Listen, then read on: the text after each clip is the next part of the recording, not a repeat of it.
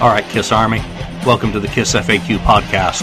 Thank you for letting us into your head. I hope we don't do any damage. This is a Kiss related podcast by the board, for the board. We hope you enjoy.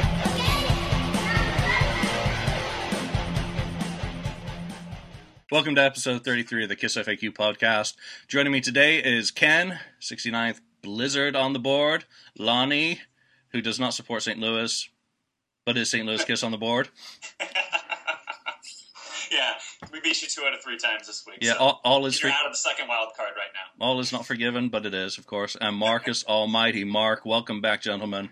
Uh, good to see you all on this well cloudy Sunday, uh, Friday morning. So let's jump straight into the topic today because uh, we're talking Alive Three, and for me, it's a love hate album. Obviously, I'm late to the Kiss show, becoming a, ban- uh, a fan in 1985. So I'd never experienced the joy of an Alive album coming out during my life until obviously Alive came out. Alive 3 came out in 1992 um, or 1993, in it. Uh, while I was drugged up on meds with a broken leg. Um, so it came out. My.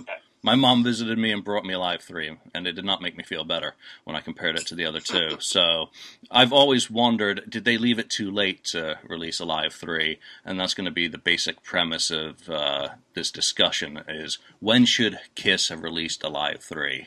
Um, with the first two Alives following groups of three studio albums, would it have made sense to have done it um, after Creatures? Since the Elder wasn't toured for and really doesn't count um, to the band. So, I mean, let's jump right in. What, um, you know, with that that first question, then we'll get into some other details about the album. Ken, what's your what's your take on it? Because obviously, you know, Well, my take is, um, you know, they were doing three albums, then a, a live album, three li- albums, a live album. I thought they were going to do the same thing going for it, but they really couldn't. Um, I don't think with um, Dynasty, Unmasked, and The Elder. Um. I don't think they played anything live from those except maybe I Was Made for Loving You. Um, so. Two thousand man. Yeah, 2000 man. And Um, but Shandi? Uh, I thought yes.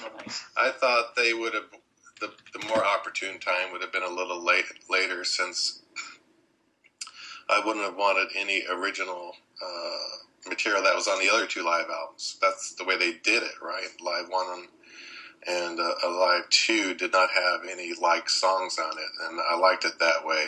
Um, so I expected live three to be that way. It wasn't. Um, I was hoping it would be maybe the opportune time would have been after um, Asylum. For me, that would have been the opportune time. Now I don't know if they would be able to do a whole enough con- a concert that they just used all those newer songs um, from starting from I guess Dynasty through Asylum. Um, but I think they would have, uh, could have uh, taken from different live shows where they did play some of those songs, or even those tours, pull from uh, Dynasty tour, pull from the Creatures tour, pull from the you know Lick It Up tour, and so on, all the way up to Asylum, and release that as a live, a live three, and then just have all the new songs. Do you think they could have been brave enough to do like what a lot of bands do is take recordings from different years? I think Guns N' Roses put out live. I can't can't remember what the album was called. Yeah, so they, they took a whole bunch of uh, different eras and combined it into one live album. Motley Crue's Entertainment or Death, of course, was the same kind of model. Could Kiss have done that to have gotten it? Rush did it too with show of hands. Did they for that one? Yeah. Good Yeah, call. so- good call.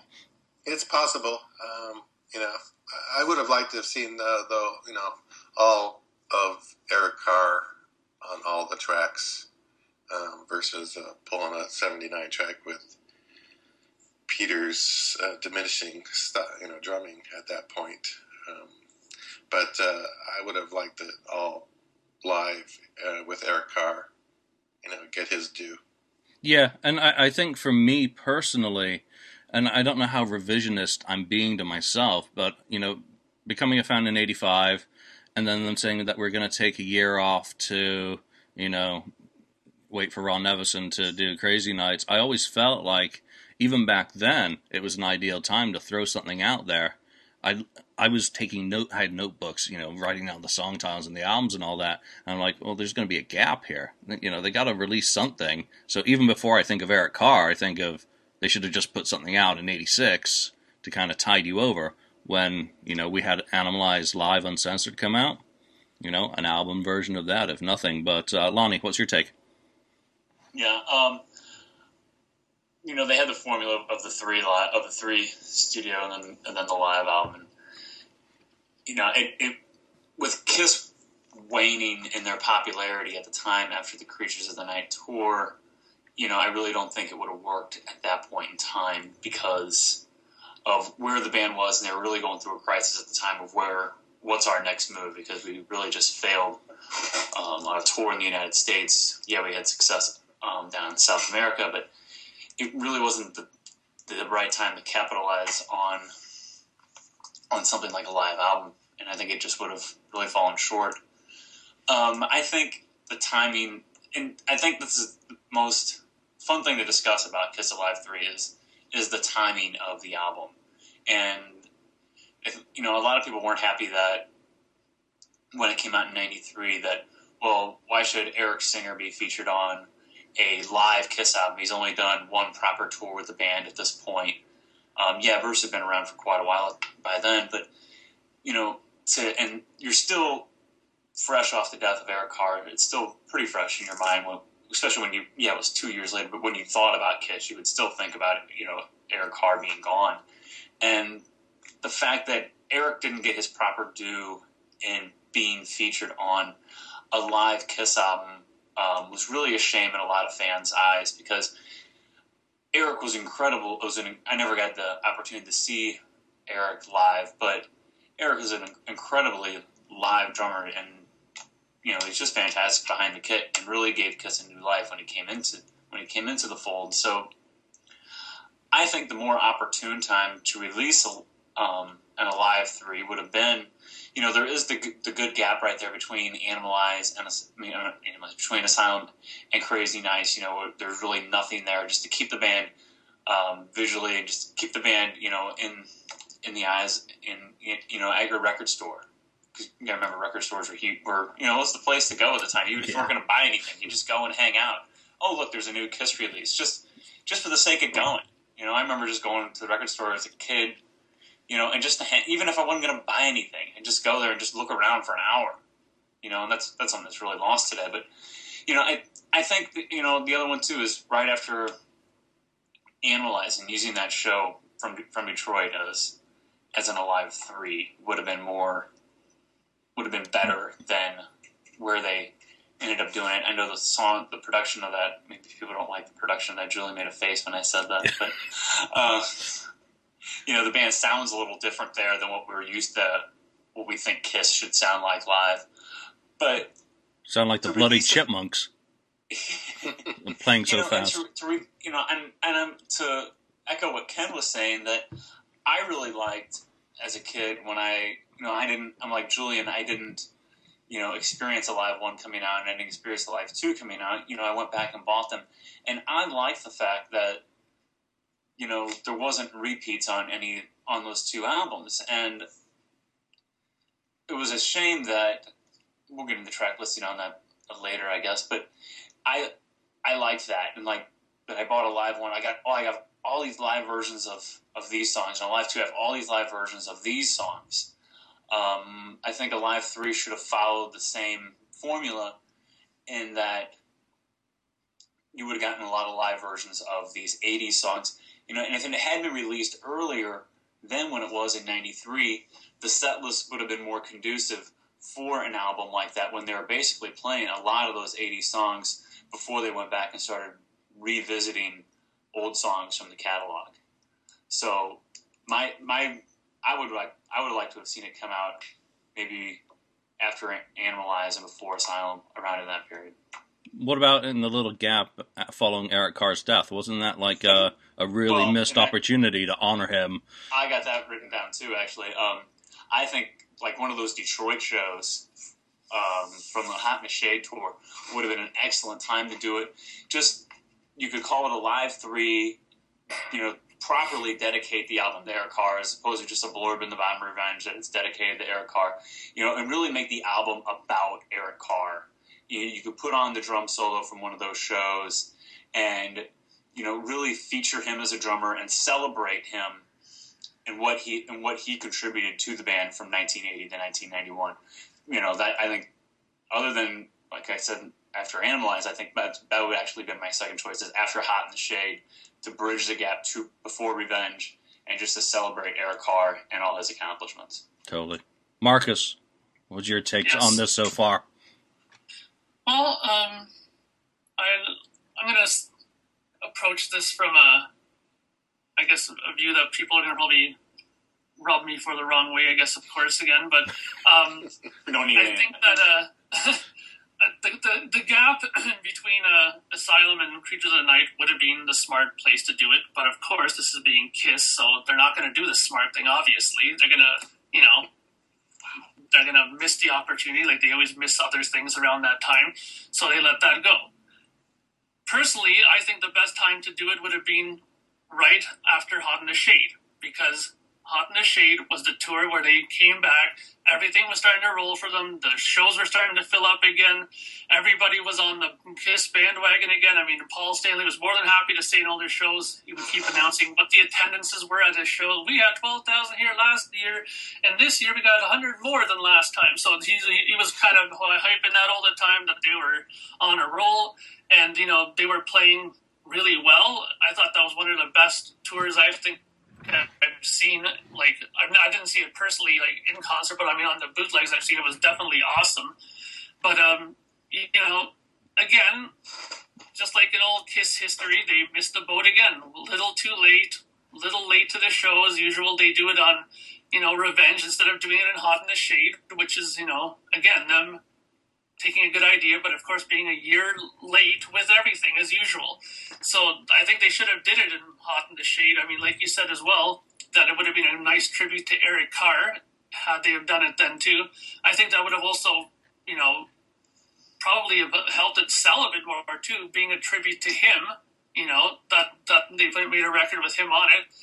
Um, as far as the, you know, you guys talking about the track listing with you know being all new songs on it, which you guys would have wanted. I just don't think that that would have worked because, frankly, the '80s material in Kiss fans' eyes is just nowhere near as strong as the stuff from the makeup days. So, and they acknowledge that with the with that set list in that tour because look at how much of the stuff they started putting back in from the old stuff. I mean, I don't think there's anything wrong necessarily with doing that. I mean, as long as the, the set flows and the record is strong, then who cares if they put in Detroit Rock City or they put in I Stole Your Love? Frankly, I would have loved to have them put in I Stole Your Love first on that. It would have been awesome. They played it really well, and why not put it in? But frankly, I think that they should have did it right after Hot in the Shade. It would have been a perfect tribute to Eric Carr, and I think that uh, it would have been a much better idea for an Alive 3 than the one with Eric Singer. Yeah, I mean, I, I gotta say, I agree with you, and I felt that, you know, in 89, 90, you know, in the hot in the, in the shade era, it suddenly felt like Kiss were back on top. You're looking in the rock mags, and, you know, there are these awesome pictures of that tour. There was Paul looking like leadership material again. Um, yeah. in, instead of like a circus freak, and Gene for that matter as well. Come on, those '80s looks, you know, were not, you know, very, very good in hindsight, or even at the time for that matter.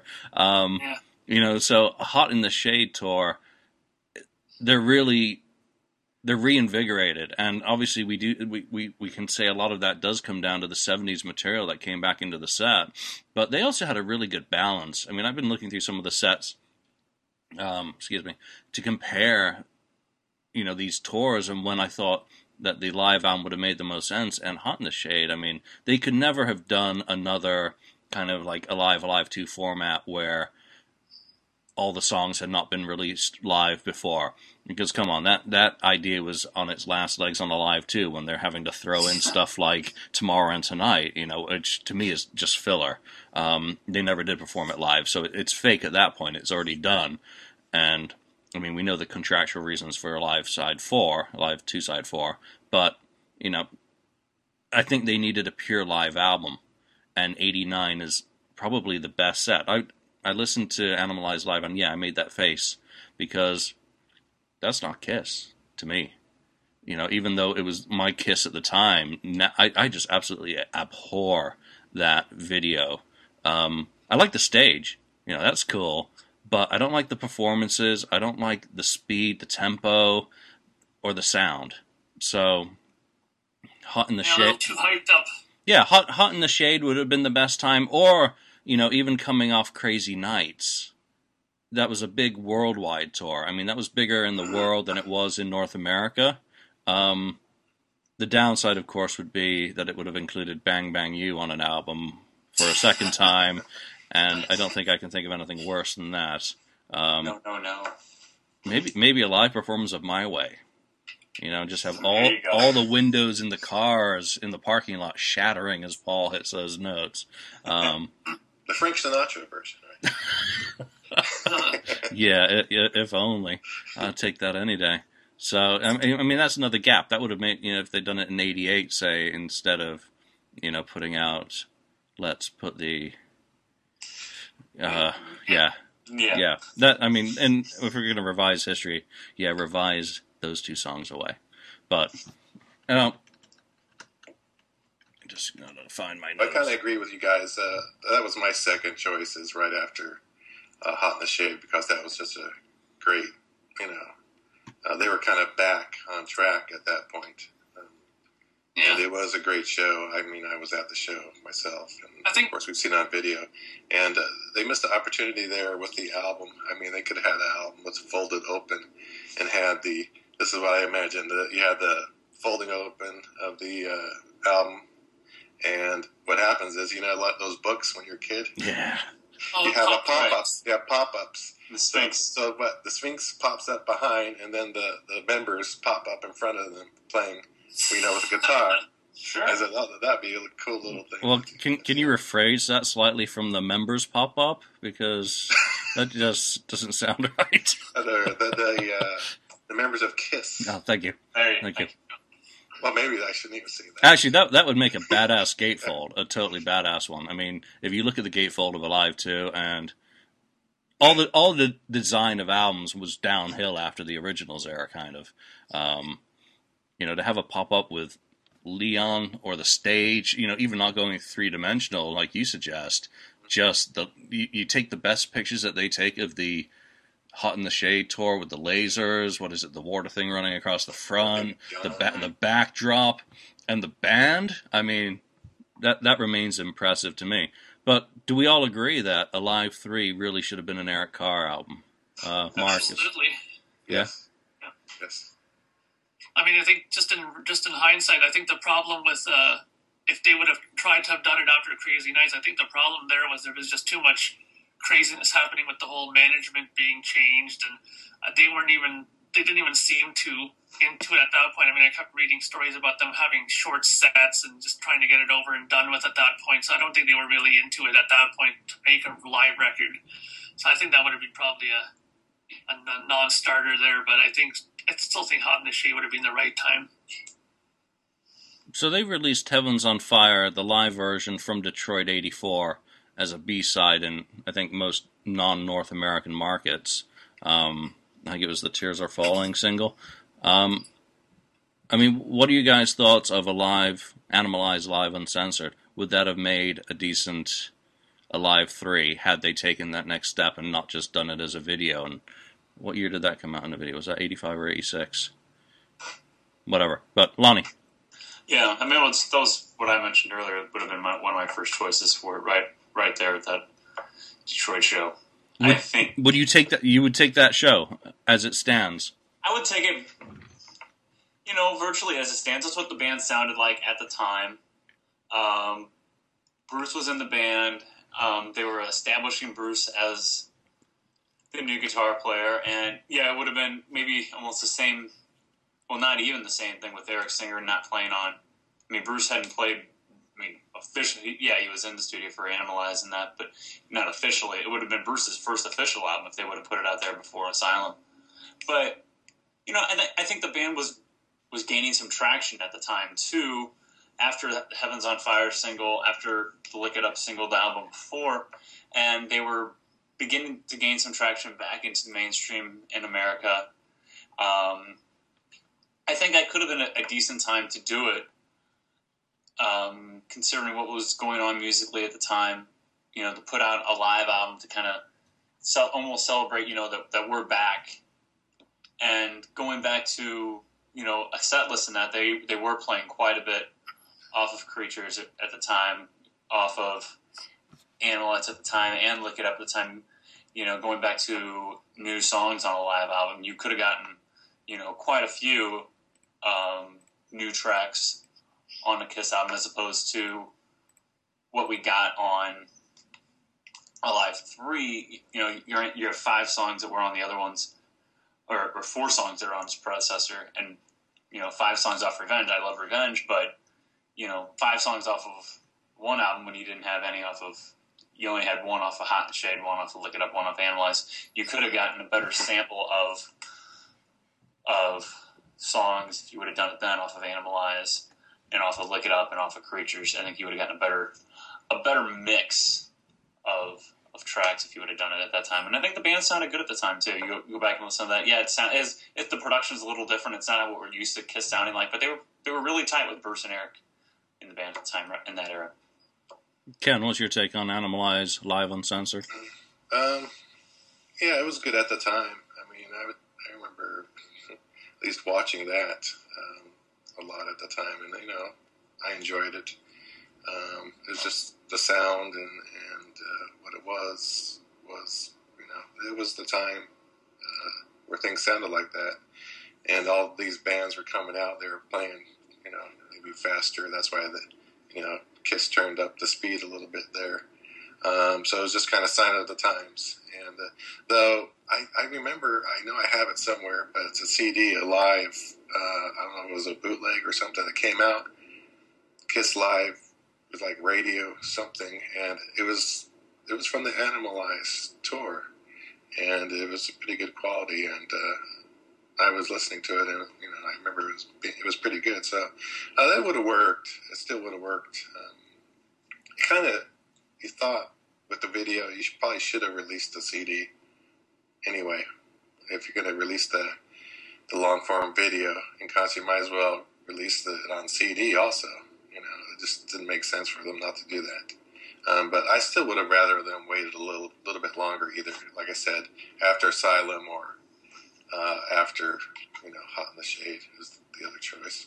Yeah, I mean, we know that the Animalized tour wasn't the monster success, but it was the album is purportedly the highest selling studio album of the 1980s. So there, there's no stats to really back that up with, but it's always been, you know, suggested that it was close to being double platinum at one point. Um, the only smashes is certified at that point. So on, on one hand, it seems that you know it would have made sense, like you just said, to, if you're releasing it on video and laserdisc, why isn't there an audio companion of that that show? And when I started thinking about this topic, I was like, "But that show's so so short."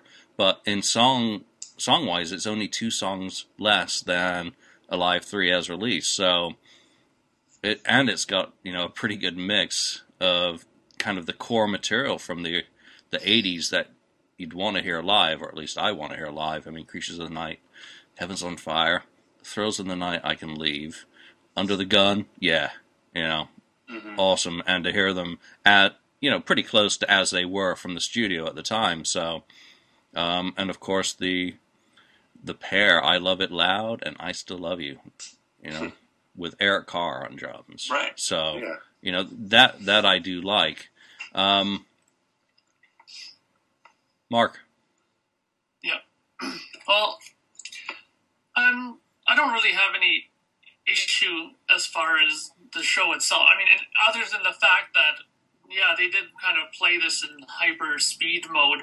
But I think that has a bit to do with the fact that, you know, number one, they knew A, that they were filming it. And number two, I also, from what I remember, I'm pretty sure they said that they were doing a radio simulcast of that show at the same time. And usually when a band hears that something like that's happening, you know, there's extra you know, adrenaline going on. You're excited. You know, things were starting to pick up for them again a bit more. So, you know, the excitement's probably in the air for them. Yay, maybe we're getting back up. You know, the people are reconnecting. So, hence, I think that usually puts in a little bit more of the faster tempo and the excitement, you know, that comes back with that sort of thing. Um, the the set list, you know, it's like you said, it's a good it's a good combination of the songs that were out at the time. I mean, for me personally, maybe I would have liked to see maybe one or two more older like makeup ones, but that's that's neither here nor there. But uh, I think when I have released that, you know, what I, I don't know, I think it's it's good, but I don't I don't know.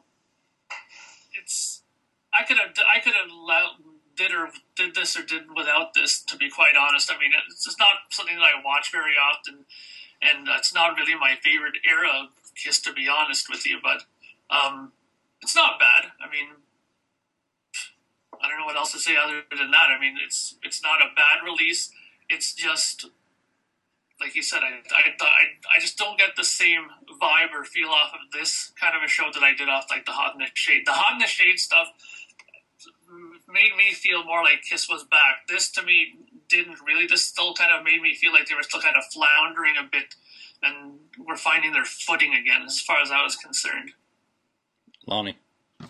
Yeah, I don't know. I like I like that show, but it um I think I think it would have been a good fit right there. But I know what you're saying. That I know what you're saying, Mark. That you know maybe maybe they weren't quite ready yet at that point. They're still gaining ground in America. Um, but you know, I go I go back to kind of what you guys were saying too about the hot in the shade. I think that would have been the ideal time as far as timing goes. And you know, maybe I don't know. I mean, maybe you maybe you do an alive three after Animalize, and maybe you do an alive four after after Hot in the Shade.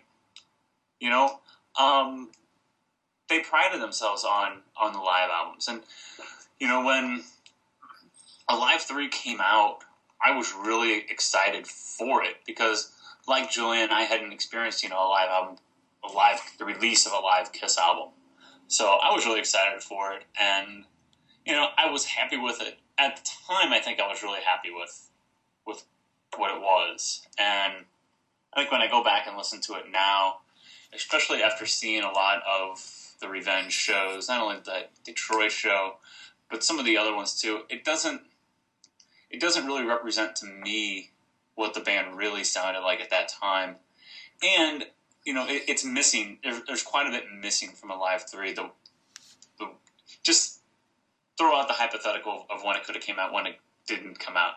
You know, from what we got in 1993, there's a lot missing off of that that could have been on that from that revenge from that revenge show you know, a staple in that lineup with War Machine was a, a highlight of the show with the Statue of Liberty's face crumbling and the change of the set. You know, and and and it's War Machine. It's a it's a it's a great Kiss song. It's you know loved by a lot of a lot of fans, and and that's missing on it. And it really always kind of you know had me puzzled that that why why'd you leave that off? It's not on either of the Alives before. You know, so there's not that reason out there, it, and it was a major part of the set. It was, it was, it was really kind of kind of blew me away that, that wasn't on there. And you know, you're you're missing shatter, you're missing It Out Loud from the encore. You're you're missing Love Gun. You're missing some of the real staple Kiss songs. So you're going to go ahead and throw Deuce on there, and you're going to throw Rock and Roll Night on there. What's wrong with throwing It Out Loud and Love Gun on there at that point if you're already going to put those on there? I'm talking too much. Julian left. I, am sorry. What was that? no, no. I, I, I, totally agree with you on that. Look at Alive Three, um, the international version, and was it the LP? Seventeen songs because they may take it off the freaking bonus. Um, look at Kissology Two and the Detroit. No, that's Detroit 1990. Sorry. Um, Revenge in Dayton, which to me is one of the superior bootlegs from the uh, Revenge tour. That's 27 songs. I mean, sure, Alive, Alive would fit on one CD. There's no reason for it to be on two. Alive 2 would fit on one CD, so we can understand the economics of keeping it to one CD. But the amount of fat that was trimmed off what is an incredible set list. I mean, come on, Kiss performing 27 songs is just mind blowing these days when we're struggling to get 15 out of them. Um, you know, and, and what Lonnie what Lonnie said, yeah, look at the stuff that is not on there. Um, you know, it, it, it's just it's staggering. Mark. Well, another another thing actually though that I, that I was kind of confused about is on the Kiss one of the Kissology releases, they had a bonus disc that was that show in South America that they did when they brought the uh, the Sphinx set, right? And, How odd that you mentioned that. And, and that, that and that one I thought would have been a really good one to maybe even have like as the video, like for Kissology, because I thought that was a really good. I love that show. I thought they played really good. I thought that the, they had all the attitude, everything was there, and I, I really liked that show. I don't know why they didn't, you know, I know they put it out in the Kissology, but why didn't actually make that a the show to put out for the Alive three instead of the one that they did? I mean, I thought that was a better show. Just me personally, I don't know if you guys think the same way, but you know. What do you uh, guys think? You know, I agree with you, but that's obviously because we're Asylum fans. Um, but that that well, the fact though, it shows in '94.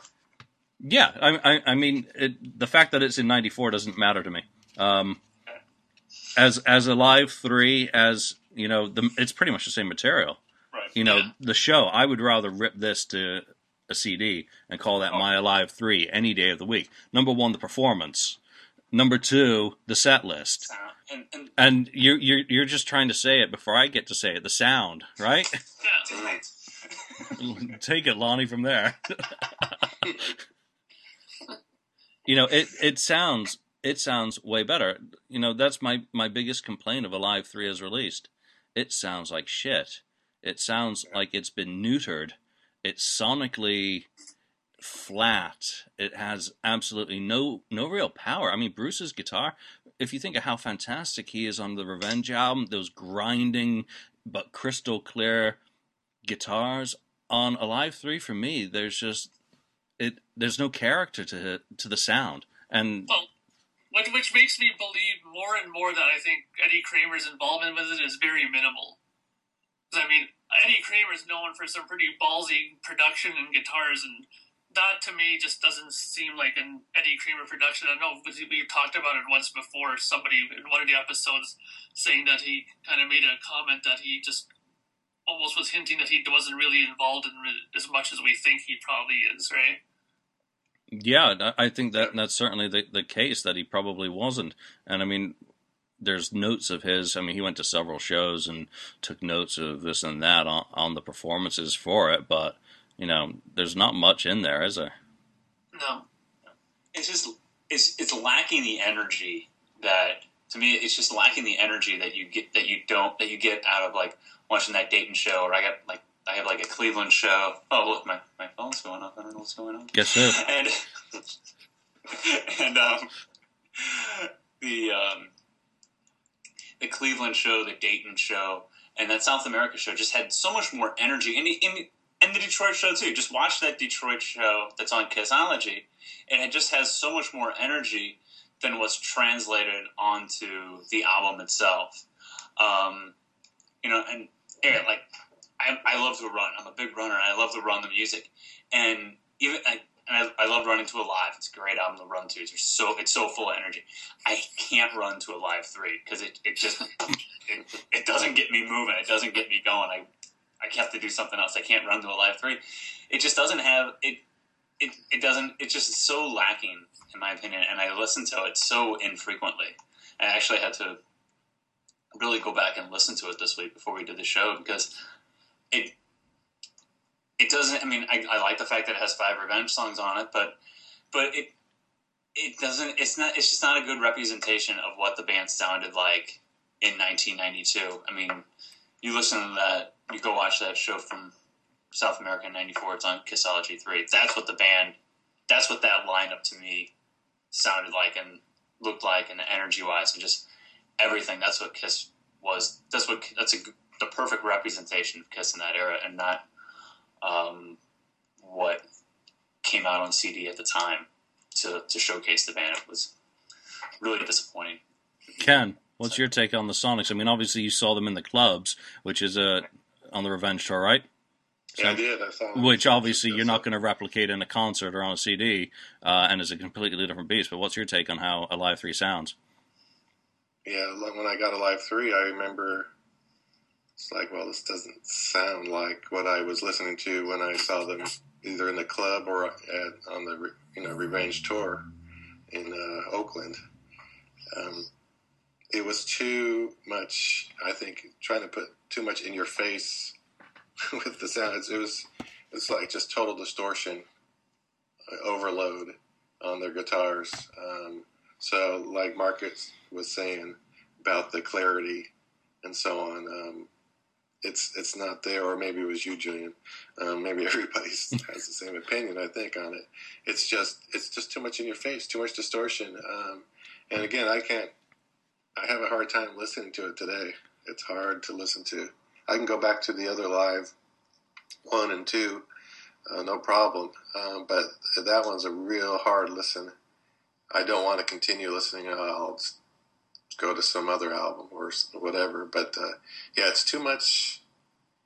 You know, I, again, and I don't think, uh, like Mark was saying, Eddie Kramer. That is not an Eddie Kramer sounding production, in my opinion. Um, I've never heard him do anything like that. Um, so I think it's a Paul Stanley production, to tell you the truth. Yeah, and, and, probably a Paul Stanley budget, half-assed production. Yeah, you, you know, it, it, it, time, yeah. it, feels rushed and it feels distracted. You know, so I'm not trying to not throw Paul under the bus for the album, um, but I just think there's probably mitigating factors. I went back and listened to the Live 3 CD, and I'm like, this is crap. So pulled out the HD tracks version. It's no better. I mean, so there, there's no way to polish that diamond or polish that turd. You know, it's it's just going to stay that way. What I will say is, Detroit on Kissology 3 is what I'm been listening to this morning, right before we've come on, and maybe because it's visual and I'm seeing more of the crowd. You're seeing the motion. Maybe you know that's making my brain happier, and it's obviously a different you know uh, version of the recording um, without whatever else was done to make a live Three. I think that is a far better Alive Three um, for what it is. I mean, how many? I just got to count the songs quickly. It's the same amount of songs, so but you also get Parasite and Watching You. So obviously, I'm I'm going to be completely uh, biased with those two songs in there. Um, what do you think of that? I mean, how is Detroit on Kissology for you guys as an Alive Three? Lonnie, very good. I, you know, going back going back to earlier. I mean, I think that the Detroit show and like that that San Paulo show from '94, they're just so good at what that band was in '93, '94. You know, kind of like what um, Daniel has said when he's been on here too that he was you know disappointed almost when the reunion tour happened because the band was actually sounding so good in 90 you know in the shows off the revenge tour and, and like the shows that took place afterward on the the few shows that they the few electric shows that they played after the revenge tour you know and i you know to a certain extent i was too because i was you know i didn't get to see the revenge tour and i just wanted to see that revenge i guess wanted to see that revenge lineup just because it sounded so great and they had so much energy. You know, and I, and I knew when the reunion tour happened, well, we're never going to go, we're never going to go backwards. We're not going to go back to, to that again. You know, that, that ship has sailed at that point. So yeah, that, that Kissology, that Detroit show on Kissology is just the perfect representation. It's too bad that, you know, it's like the, the production on Live 3 is the way it is, and we just couldn't take more of just the raw recording and just put it on the disc and be done with it instead of, you know, hyping in the crowd noise behind it and everything else that, that they did to the production instead of just just let it be just let it be a live Kiss recording and just let let it go. I don't. You listen to that and it's like, well, how what do you really need to polish up on this? It sounds so it sounds so good, and the band sounds so tight live. Why do why I don't know why mess with it. Why do to it what you did? I don't understand that. Yeah, certainly. what do you guys think? Ken, well, go ahead. Right. Yeah. Um, yeah. I think they could have released that just as a.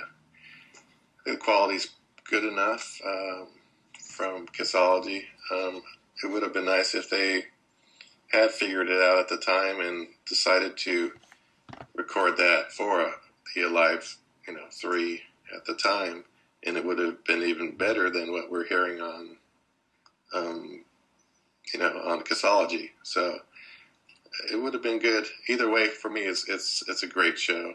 Um, just listening to it, the visuals are great, of course, on the Kissology, but uh, you know, it's really you don't have the music to back it.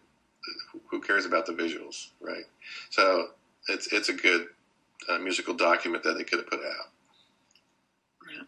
Mark. Well, honestly, um, I agree with you guys. I think the Detroit show is way better. I mean, I think one of the things that uh, is really interesting about this whole thing is that we're talking about how the sonics of the album is not very good, and I, I think it's there again shows the reason why you get somebody like Eddie Kramer because I mean, Live One, as much as people like it or hate it, that to me sounds like a live record. I mean, as much as it's a overdubbed work, but he knows how to make records sound good in that capacity, even if it's not totally, you know, live works. I mean, it's an interesting thing because when I went to one year, I went to Chicago to work on something with a producer. I'm sure you guys know him, Neil Kernon. He's done a bunch of stuff with Priest and Queensryche and stuff like that. And he worked on Judas Priest's Unleashed in the East, and he told me a really interesting story about how the vocals had to be replaced on that record because Rob Halford had uh, some kind of strep throat or problem with his voice and he pretty much had to redo it all. And what he pretty much did is he threw him on a porch in the backyard of the studio, put a monitor in front of him, gave him a Shure 58 mic, and said, re-sing it to just the music, and he re-sung it out there in one take. Apparently, this is uh, unbelievable. Like listening to these stories that he was telling me about the making of this record.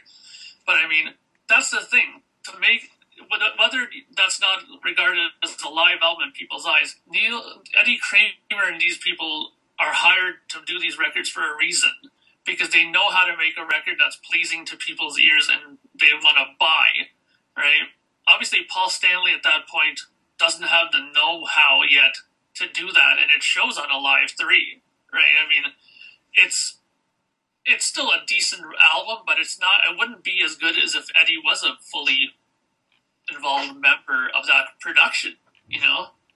And you know, that's just that's my one grime with it. I mean, obviously, they would have been better off to just take the raw audio from the Detroit show from the Kissology and use that as a release. It would have, to me, it would have been better than what they did with the with the album. To be honest with you, I like it better. I mean, even like I know we were talking about the club shows. One of my friends went to the Toronto club show for the Revenge Club dates, and he told me, he goes, "If you got a chance, grab it and check it out." And I've got it from one of the when I went to one of the conventions, and you know the audio is a little shaky because it's you know a handheld video camera microphone, but it was just awesome. And I mean, imagine a board tape of something like that. I mean, even though you know it probably wouldn't be as good as maybe like the Detroit show, but even something like that, some of these board tapes sound phenomenal. You know, I mean, a little tweaking here and there, a little bit of mastering here and there, and you can make it pretty pretty decent and probably more authentic sounding than what we got with Alive 3. I think that's the main thing is that people kind of heard Alive 3 and by that point we're like, eh, I'm not buying it. You know, his raps are not the same in the show that, you know, we, like even people that were, went to Detroit show, I went to a convention and the guy was showing the, uh, the bootleg of that show. People were already commenting there saying, I don't remember him saying that, like compared to the live album saying, that's what he said at the show. Why did he say what? Why is he saying what he's saying on the album? It doesn't compute, you know. So I think people kind of clued in by that point already. You know that this is a highly worked over album, right? So I think that's just the main problem with it. They would have just kept it as is a bit more, then I think people would have dug it a bit better you know, I think they missed the boat when they in 2006 they released the Alive 1975 to 2000 box set. That would have been a great opportunity. If you think of the tinkering that they did to put Alive and Alive 2 on a single CD, Alive 3, well, that is probably the best sounding version of Alive 3. It, mm-hmm. it it's just it, it, doesn't have any scope to go any further, but it, it certainly sounds better than the original CD you know, had they replaced that CD with the audio from what they released the following year on Kissology, I mean, that would have been, it would have made it a lot more appealing as a package because then, of course, you get the Alive 4 Millennium concert, which should have. No thanks. Well, you know, you know that that's almost a show unto itself. But I will say this: Yeah, we'll Si- that, that's that's a show. since since they released Alive Four on vinyl, back in its proper sequence, and all that, I actually think that's not as bad as I once thought when I first heard the Millennium concert. So, um, enough on that. But getting back to Alive Three. The Alive franchise has been on a downward trajectory to me. I mean, you start off in 75 with Alive, and God bless those people who got to buy that album when it was new, when it was on the shelves, because oh my God, as as a late to the party fan, I mean, uh, I've only been a fan for thirty years. Jesus, uh, you know, but you you did miss those first ten years when they won five World Series or something. You know, um, to Alive Two. I mean, Alive Two is not alive. I mean, the material, the filler, and then you really take a nadir down to Alive Three, and from Lonnie's obvious expression a moment ago, Alive Four is subterranean. Um, you know, it, it it was a downward trajectory for the live album, so Uh, I, I don't see how Alive Three could really ever have lived up to expectations when you're measuring it it against such monsters as Alive and Alive Two. Thoughts on that? I mean, was it always going to be a doomed kind of live effort? Was was there anything that could have saved it and made it appealing? Lonnie, Yeah, I think it has a lot to live up to, especially at that point in time, especially by the time 93 rolls around and Alive 1 and Alive 2 have become have been held in such high esteem amongst Kiss fans by that point. You know, I mean, they were just untouchable in Kiss fans' eyes by that point, and you know, it, it's almost impossible to live up to um, the reputation that Alive and Alive One have gotten amongst not only rock fans but amongst Kiss fans, and you know, it it, it was almost a nearly impossible task for the band to to achieve. Um, you know, it's kind of like you know when Guns N' Roses released "Use Your Illusion." Well, how is it going to stand up to Appetite? Well, you, it it couldn't stand up to Appetite. You know, and the same reflection with Alive Three. It can't stand up to Alive One and Alive Two. It just it just can't because even even if even if Alive Three had better production, or if it was closer to that Detroit show, just the way it sounded, I don't. I still think people would would say, well, it, it does. Well, it's still not as good as Alive and Alive Two, just just because of the reputation those albums had gotten, especially by that point. You know, and even to this day, the, the reputation those two albums have of being just the standard for for live albums and standard for Kiss. That it was nearly impossible of a task, even even if Eddie Kramer was more involved on it, even if it would have been just straight that Detroit show. Um, people still would have had a problem with it. One being that, and, and I remember when it came out too, people had a problem with it. Well, Kiss shouldn't be releasing a live album that isn't Kiss in makeup. Kiss in makeup is what live albums for Kiss are. and I don't, I don't know if you guys remember hearing that. I remember hearing people grumbling about that. that oh no, you can't do that.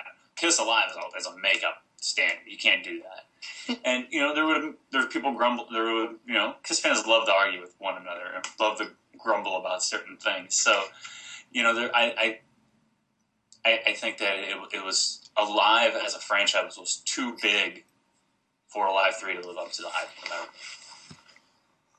Ken. Well, yeah, live one and live two, you can't. It's going to be hard to uh, match up to that. Still, they they missed the boat. Um, again, I still think they should have released all, you know, uh, unreleased songs from the first two. The production should have been more. Uh, uh, you should have had some airspace in between the instruments. It was just too much in your face. Uh, the production. Um, I don't know. I'm hoping that they do a live. Where are we up to a live? We don't haven't had a five yet, right? No live five.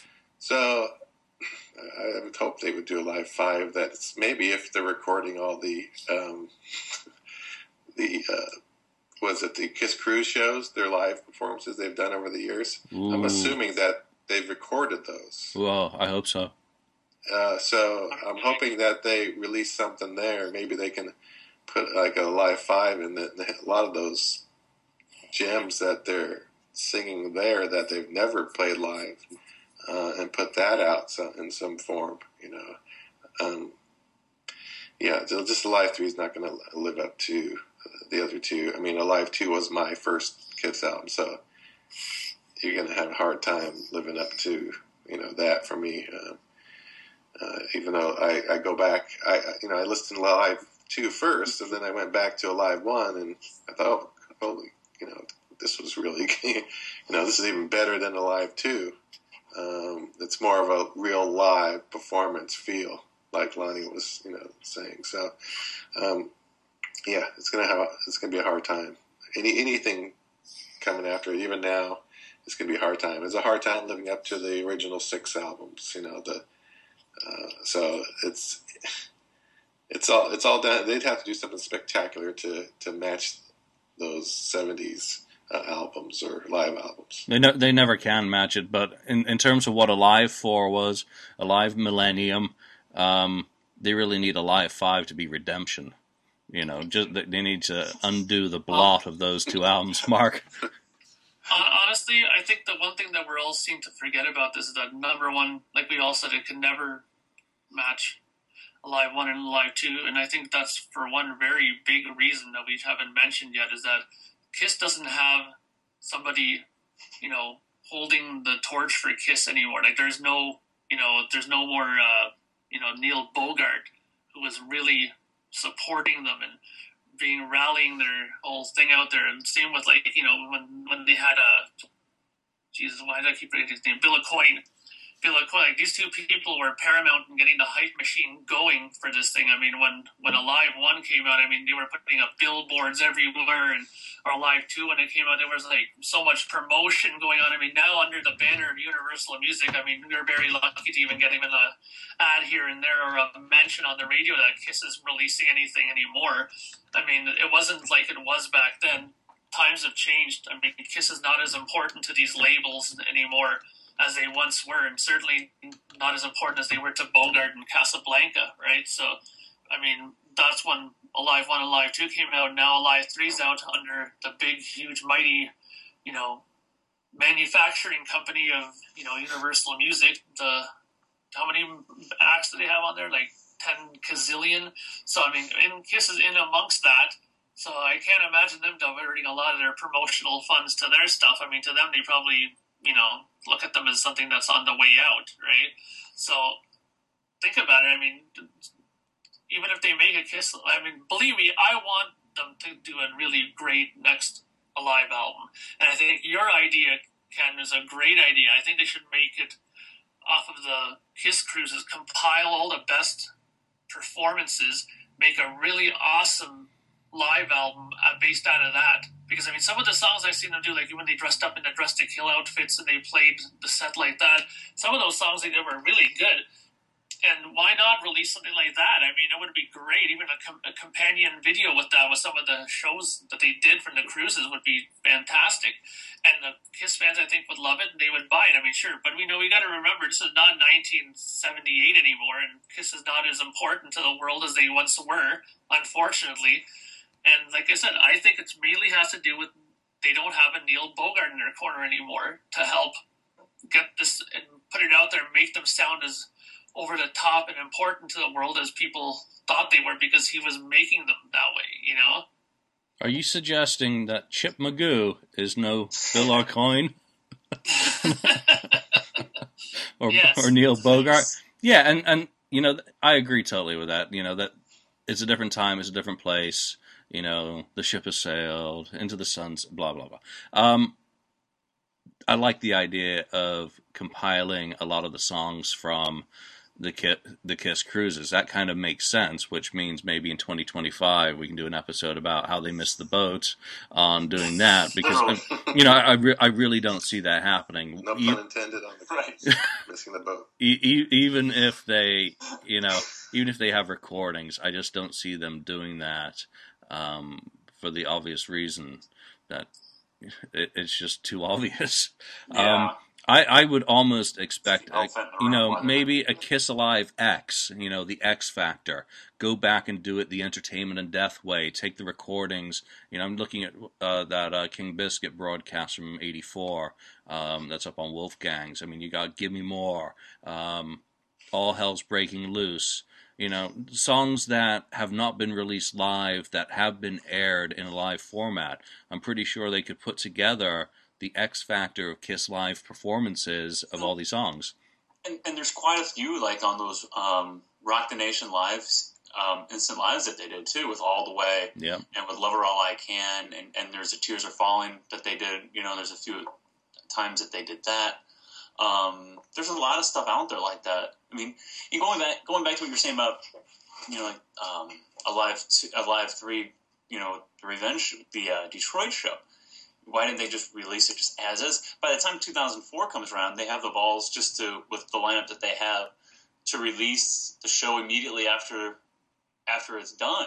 Um, and and those you know the sound on those people have some people I know have a problem with some of the sound on those instant lives and that, but they're that was a really fun time for me to go Yeah. and get as many of those as I could, you know, and and hear like the the different song each you know they rotate a song in and out. That was really good even with, with that lineup and you know the revenge lineup is just as strong in my opinion that you know by the time 2004 comes around you, you know you have the guts to just put out the, the show immediately for people to go out go out and buy and you know going back to the detroit show it's too bad they just didn't say you know what that was great just put it out as is Yeah, I'll agree with you on the Rock the Nation. I mean, th- and they recorded them in with the same gear, presumably. Mhm. They'd have a pretty similar setup. I'm pretty sure they could go back and make a live album out of that, even though the tour was a failure, um, you know, also financially. it's revenge tours Yeah, so um, the, I'm, I'm trying to count the number of songs, and there's a hell of a lot of songs that were performed in 2004. Um, I mean, you mentioned them, but you also mentioned "Tears Are Falling," and that brings me to kind of one of a couple of closing questions about Alive Three. What is the song or songs that you think are most missing from Alive Three? For me, "Tears Are Falling." You know, obviously there'd been something of a minor, very minor hit, um, and since it it was performed during the tour, it, it seems to be a major omission from the album. Um, but Lonnie, what would be your your song or songs that you most wanted to have on a live Three that aren't there? you know, obviously tears are falling, and you know, going back to you know, Kiss trying to between a live album, you know, what what's missing since a live two to a live three that, that should be captured on a live album? You know, like it or not, like the song or not, Crazy Nights isn't on there, and you know, I think that was a wasn't a huge hit for him, but it was a substantial enough hit for him, and, and got enough radio play and enough play on MTV that why isn't why isn't Crazy Nights on there. Tears are falling on there. And earlier, like I said, War Machine. That not being on there is just, that's still mind blowing to me that War Machine isn't on there. But those three, in my opinion, are, are just really head scratchers. Why they aren't on there, especially trying to capture an era in between in between live albums. And Parasite too, for that matter, even though it's not a live one. Yeah, but you could Version, a like, version of Parasite with Bruce and Eric. you, Awesome. ju- you just can't go wrong with that. Mark, Yeah, I mean, I have to totally agree with Lonnie. I mean, I think that the tears are tears are falling. I mean, why that's not on there is I don't understand. And I think there, I think I remember on a might have been a podcast episode where they were playing a bootleg version of it from a show where Paul Stanley goes and says that they're going to play it tonight, and that if they play it good tonight, then it might make it on the record. And they played it, and we, you know, you listened to it, and I thought it was a really good version of it. Why didn't end up using it? I mean, who knows? Maybe there was a technical issue. Maybe something went wrong somewhere with the tape, or who knows what. But I mean, from the bootleg that I heard from that show, sounded like a good performance. There was no muck up. Nobody made any errors. So why that wasn't on there? Who knows? I mean, like you said too. I mean, I think Parasite should have been on there too. That's a great song, and I love the way they did it with Bruce and with Eric. It was just so much more punchier and just so much heavier. And just the way they played. I mean, I know Ace always said, "Oh, they don't play it right because they don't play it as sloppily as him at the beginning, right?" But big deal. I think it's better the way Bruce does it, to be honest. But I've always been a big Bruce fan anyway. So, but uh, you know, that's those two really stand out as being songs that are missing from it. I mean, like I agree too. War Machine should have been on there. They played it during a tour. Why wasn't it on there, right? But I mean, to me, the biggest omission is "Tears Are Falling." Like I said, and also because of the fact that I've actually heard a performance of it from that tour. Why? That's really all I got to say. Why is that not on there? Yep. And and good call on War Machine. I, I completely skipped over that. Ken. Yeah, I agree. Um, Tears are falling. Uh, should have been on there. War Machine definitely. Um, that was for sure on my list too. That's got to play. Uh, you just got to play that one or and put it on the uh, the uh, album. The other one, uh, I would have liked to have hear, heard "All Hell's Breaking Loose." Yeah, good call. Good call.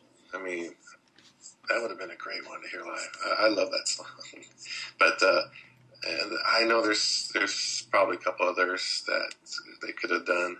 Again, they could have put even they could have done pulled a an alive too and put all all the newer songs from the '80s and then and up to '90 or whatever '92 and um, and then they could have put uh, like a fourth side. Well, not a fourth side on a CD, but technically, but uh, they could have put added a few new songs on there, maybe just recorded a few new ones just to throw them on there, um, or unreleased, even un- unreleased, something unreleased uh, would have been nice. That kind of would have stirred some interest for me, more so than what they did uh, with with this production. Yeah, in case you're wondering why I'm up and down looking, um, I'm I'm counting up the minutes on the album. I can't remember in '93 what the limits were on a CD because I know we didn't get to 80 minutes on CDs um, initially. But a, live three without Take It Off um, is one hour and 10 minutes, so 70 minutes, leaving 10 minutes available capacity. Uh, you know, with the start. Um, actually, I'm sorry, without Star Spangled Banner, which I just never saw why why the hell that should be on an album. Um, that, that's released worldwide because you know most of the rest of the world doesn't give a damn about Star Spangled Banner. No offense, United States of America, forgive me. Um, so there, there's plenty of room for those extra songs, and All Hell's Breaking Loose, fantastic catch on that one as well because you know the, the kind of the importance of that song again, Eric Carr and it brings him back into the picture as well. But let's think of. I'd like to try and start wrapping this up with saying something good about Alive Three. Um, you know what? What are your favorite songs of this? And I'm going to kick this off, and Lonnie's going to smile because I I think the revenge songs on this are absolutely fantastic. Um, but song number one, "Creatures of the Night," is my top pick off this album from the get go. It's everything that Alive Three should have started out with. Simple as that. Opening track, Creatures of the Night, win. Um, and it sounds good. The performance, while sonically it's not as pleasing on Alive 3, it's still a good performance of the song. Um, I actually like Unholy on Alive 3 more than I do on Revenge. Just how it's performed works for me. So th- those are going to be my picks. But all of the stuff off Revenge that made it onto the album is decent. So I said something good about revenge today, and and Lon, and Lonnie can smile all weekend. Slowly but surely. Yeah, Ken. Ken, what would be your your picks on you know the good stuff? The good stuff uh, for me, like you said, Creatures of the Night was is great. Off of that's a great great start to that whole performance. Um, even I even like Deuce. Uh, that worked well for me on that. Uh, um, Unholy not as much. I mean, maybe that works better even on this than in real Unholy in concert uh, because that one's just never worked fully, you know, for me in concert. Seeing them when I was there, not as much as it, it did uh, maybe on, on this performance. Um, and then maybe you know watching you uh, is you know, another one I like a lot on this. So those are the for me the standouts. Um, um, I do have Take It Off on mine because I, I have a vinyl version, which they put the uh, yep.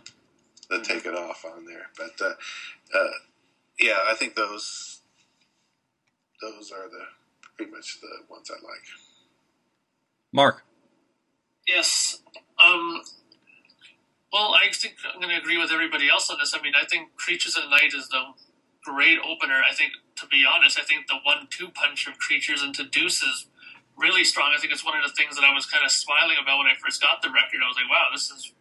It started off with a pretty good bang, you know, and uh, I always thought that was a great performance. I thought that Bruce Kulick especially shined on on the Creatures. I thought he played that really, really well. Probably one of the better performances of Creatures I've heard for a long time. Um, and actually, my other favorite on here, surprisingly, because it's never really been a favorite off of a live when I had it, but I like the version of it on here. Is watching you. I think it's really good. I think it's, it's again. I think it's one of those songs where it benefits from Bruce Kulick's more preciseness of guitar playing, whereas Ace has a little bit more of a looser hand on songs like that. But don't get me wrong, I like Ace's version too, but I think Bruce's is a little bit more technically precise and pleasing to the ear for me. And uh, I really like that version of the song. I think it's uh, one of the definite standout tracks from here. Like you said, I mean, the, most of the songs on here are, are pretty good. The only song on here I don't, just don't like the live version of is Unholy, to be honest. I just think because Gene seems to have a little bit of trouble hitting those upper registers live on that song you know, in the studio, it's easy enough to do it a thousand times till you get it right, but live is a different animal altogether, right? So, but as a whole, I think, you know, the songs are not too bad on here, but those two are probably my favorite selections. The whole one, two of Creatures and Deuce, and, and then the Watching You is definitely uh, the dark horse favorite for me. Yeah, and and Deuce, of course. I mean, they were performing that live on TV around the time Arsenio Hall, you know, is one of the best ever performances of Deuce. So they were locked in on that in the, in the period. You know, great great pick on watching you as well. I mean, I, I didn't think of that. And we've kind of turned this into the good, the bad, and the ugly. So let's have the ugly. What is your least favorite track on this album? As is Lonnie.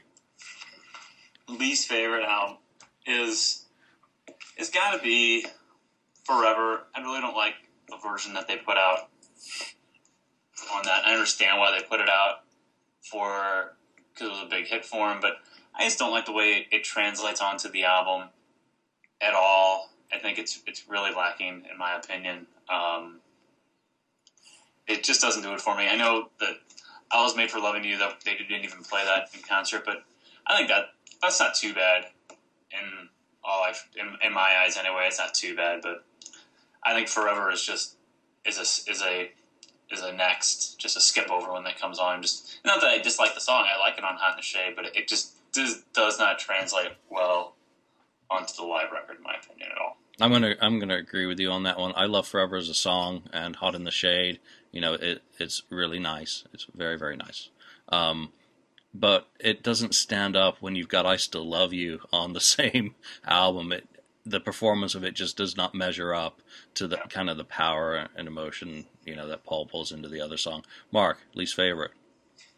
Well, I got to give uh, two thumbs down for Rock and Roll Night on this one because, for, personally, if you're going to be doing a record where you're going to be concentrating on other songs and kind of you know trying to make it bit more new material as well. And I mean, obviously, Rock and Roll Night to them in this set list was not probably the big song anymore because they put it in a smack dab in the middle of the set before this was your closer. And all of a sudden, it's right in the middle, and you know, it's over and done in two minutes, and bam, thank you very much. And really, I just, I, I don't know what they were trying to prove with putting it there in that set by by putting it in the middle, but I, just don't like it. I mean, I'm I'm so over rock and roll night as a song, anyways. I mean, if, if I don't hear it again for the rest of my life, I'm, I'll be a happy guy. But you know, it's it's just I don't know. Just I just think they could have put something else better in its spot than that. I don't like that. Ken. Uh, for me, it's a toss up between Forever or I Was Made for Loving You. Those could have been mm, dropped and replaced with something else. Um, they kind of they're kind of different from the rest on there. So, um, and of course, the Star Spangled Banner. it kind of just goes. Nothing against the Star Spangled Banner, yeah. but they don't need it on this Alive Three. No, it, it's such a shame when we have to qualify not wanting Star Spangled Banner on an album that anyone might think being unpatriotic or whatnot, but not. I'm not American. Obviously, I do live here and I do respect it, uh, but I just don't think it's needed. Um, the only time I want to hear Star Spangled Banner is if Jimi Hendrix is doing it because that's a seminal, you know, performance from Woodstock. So, you know, whatever. All right, Alive 3. Any final thoughts, gentlemen, that we haven't covered? Because I'm surprised we're able to talk about Alive 3 this long. To be to be perfectly frank, I, I was a little bit concerned that, you know, Alive 3 not being a favorite album of mine is a struggle to listen to. And on those few occasions that I queue up all the Alive albums or all, all the live albums, it's really one that I've often found myself skipping through more just because it doesn't sound great rather than the songs, you know, not being performed well. Um, I mean, it's never going to be near the top of my, my list because if I if I take any Alive album, it'll be the original, um, just because of the material. But uh, you know, any any any last thoughts, Ken? Well, um, while it's not the greatest production, the one thing I'm happy about that when they did Alive Three is they had the meet and greet at the time going on, and where they uh, you know you had to pick up the. I've told the story before where you buy the album at the store and they give you a little back uh, a pass.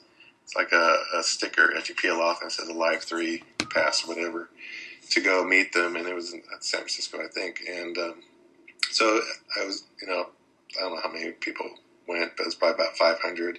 Waited in line and walked through the line and and uh, shook their hands and got autographs, right? And I I put the autograph on. I had the I had the inner fold out of the family tree or the band's tree, and uh, and had them all four sign sign that. So I still have that. So that if I no live three, I wouldn't have been able to meet them at that point, you know, in person. That's uh, cool for the first time.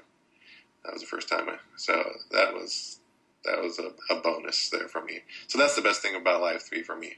And much cheaper than it costs to meet them now. oh yeah, that was free. Doesn't get any better than that, Mark. Well, I mean, like we said, I mean, I'm not surprised that we were able to talk about it this long because I think, frankly, when it comes to Kiss, there's always something to say. And usually, when you start talking about stuff like this, it just keeps coming and coming and coming. And next thing you know, an hour's passed, right? So, um, but I mean, as far as the record goes, I mean, it's not my most hated Kiss record by any stretch of the imagination, but it's not anywhere near the top as we all agree. Um, one of the things that I was, I guess, happy about in getting Alive 3 was that when we bought it here, I don't know how it was in the States, but in Canada, when we bought it on the first week that it came out, it came with this really cool poster with Gene blowing fire. That was like a huge poster that came with him just blowing the, the fire there. And I remember, I think I still have it somewhere packed away in my house here somewhere. But it's, uh, yeah, it was always one of those posters that I had donned up in my rehearsal studio with my bands. It was whenever we moved to a new rehearsal spot, that poster was the first thing that went out, boom, right in the middle of the room, and you know, then he knew it was our rehearsal spot, right? So that's one memory that Kiss Alive Three has given me. Was it always makes me think back to my jam spaces that I used to have when we were jamming. So that, that's cool, guys. I mean, um, everyone out there listening, you know, thanks for listening with us today. But you know, when you go out there and maybe revisit Alive Three this weekend, um, you know, chime in on Facebook or on the YouTube page or on the Kiss FAQ topic that we'll have on this about you know what you think Alive should have Alive Three should have been. Um, because, because it's going to vary for everyone. Um, you know, we'd, lo- we'd love to hear what songs you think should have been on there. I know we, have left out some gems like "Give Me More." You know, maybe that should have been on. Who, who, knows?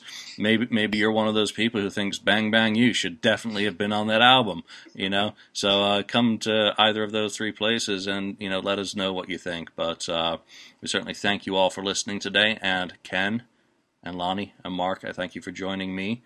So, thank you all, and we'll see you next time. Thank you.